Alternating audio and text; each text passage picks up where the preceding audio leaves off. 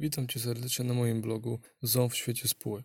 Rozpoczynając cykl odcinków poświęconych spółce z ograniczoną odpowiedzialnością, chciałbym zacząć od wyjaśnienia, czym ona jest i jaka jest jej istota. Każdy z nas, a na pewno większość, słyszała o spółce z ograniczoną odpowiedzialnością i kojarzy ją jako jedną z form prowadzenia działalności gospodarczej. Kodeks spółek handlowych wskazuje tylko, że spółka z ograniczoną odpowiedzialnością jest handlową spółką kapitałową. A zatem czym ona właściwie jest? Przepisy kodeksu handlowego nie zawierają konkretnej definicji spółki z ograniczoną odpowiedzialnością, mając na uwadze całokształt regulacji, które jej dotyczą oraz sposób, w jaki konstruowane są definicje innych spółek oraz stanowiska doktryny prawnej, czyli opinie i stanowiska środowiska naukowego prawników, można stwierdzić, że spółka z ograniczoną odpowiedzialnością jest spółką kapitałową utworzoną przez co najmniej jedną osobę w każdym celu prawnie dopuszczonym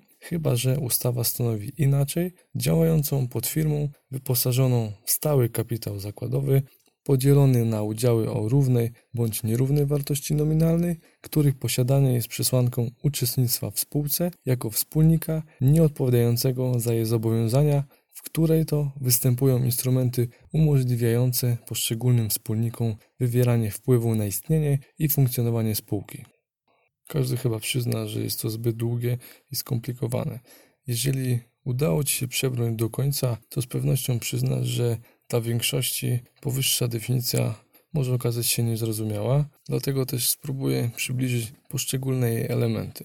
Jak już wspomniałem, spółka z ograniczoną odpowiedzialnością jest spółką kapitałową. Wyraża się to tym, że stanowi ona formę połączenia osób i kapitału dla realizacji wspólnego celu.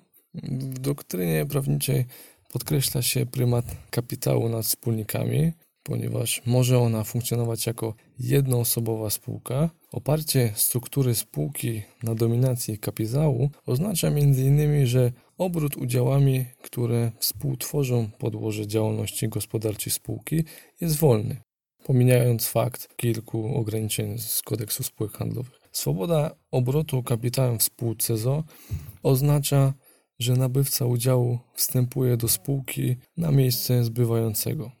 Cel utworzenia spółki może być dowolny. Musi jednak mieścić się w granicach wyznaczonych przez przepisy prawa, nie musi nim być jednak prowadzenie przedsiębiorstwa. Szerzej tą kwestię omówię w przyszłych kolejnych odcinkach. Spółka z ograniczoną odpowiedzialnością działa pod firmą. Firma jest oznaczeniem indywidualizującym przedsiębiorcę, czyli jej nazwa bądź imię i nazwisko wspólnika.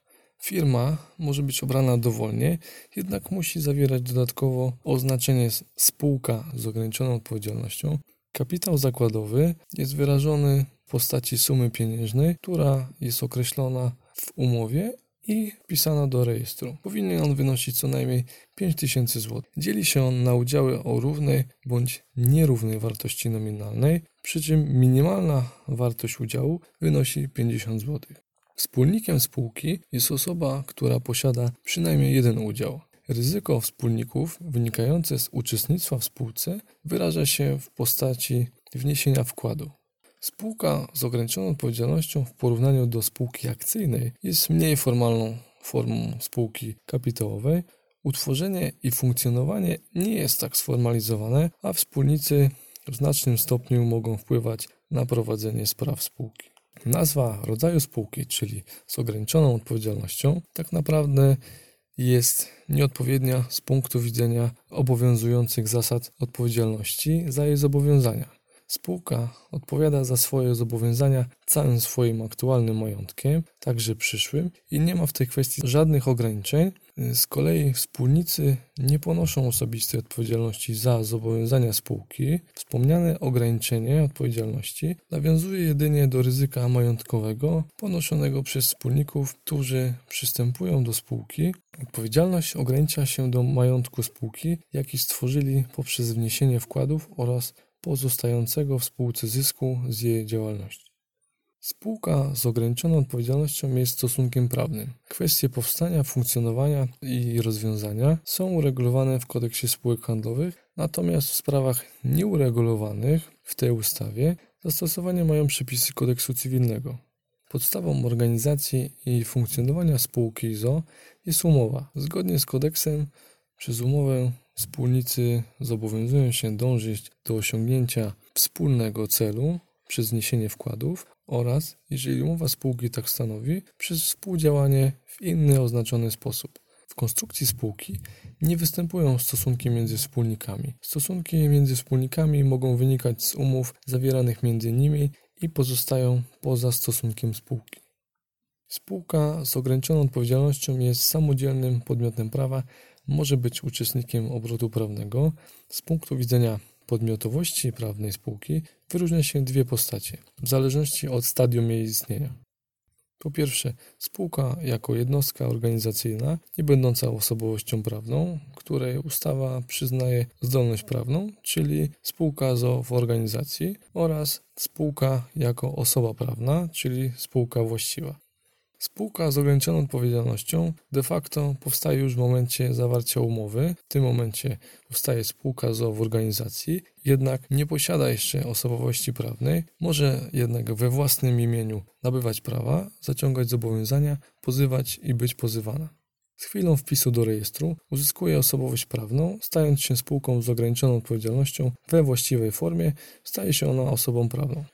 Do najważniejszych cech decydujących o kapitałowym charakterze spółki zaliczyć można m.in. posiadanie osobowości prawnej, oparcie konstrukcji prawnej o kapitał zakładowy dzielący się na udziały, których posiadanie jest warunkiem koniecznym uczestnictwa w spółce jako wspólnik, stałość kapitału zakładowego, zmienność składu osobowego, zmiany osobowe spółce zachodzą niezależnie od zmiany wysokości kapitału zakładowego. Kolejną cechą jest tutaj obowiązek wniesienia wkładów przed zarejestrowaniem spółki oraz możliwość powstania jednoosobowej spółki, w której udziały należą do jednego wspólnika.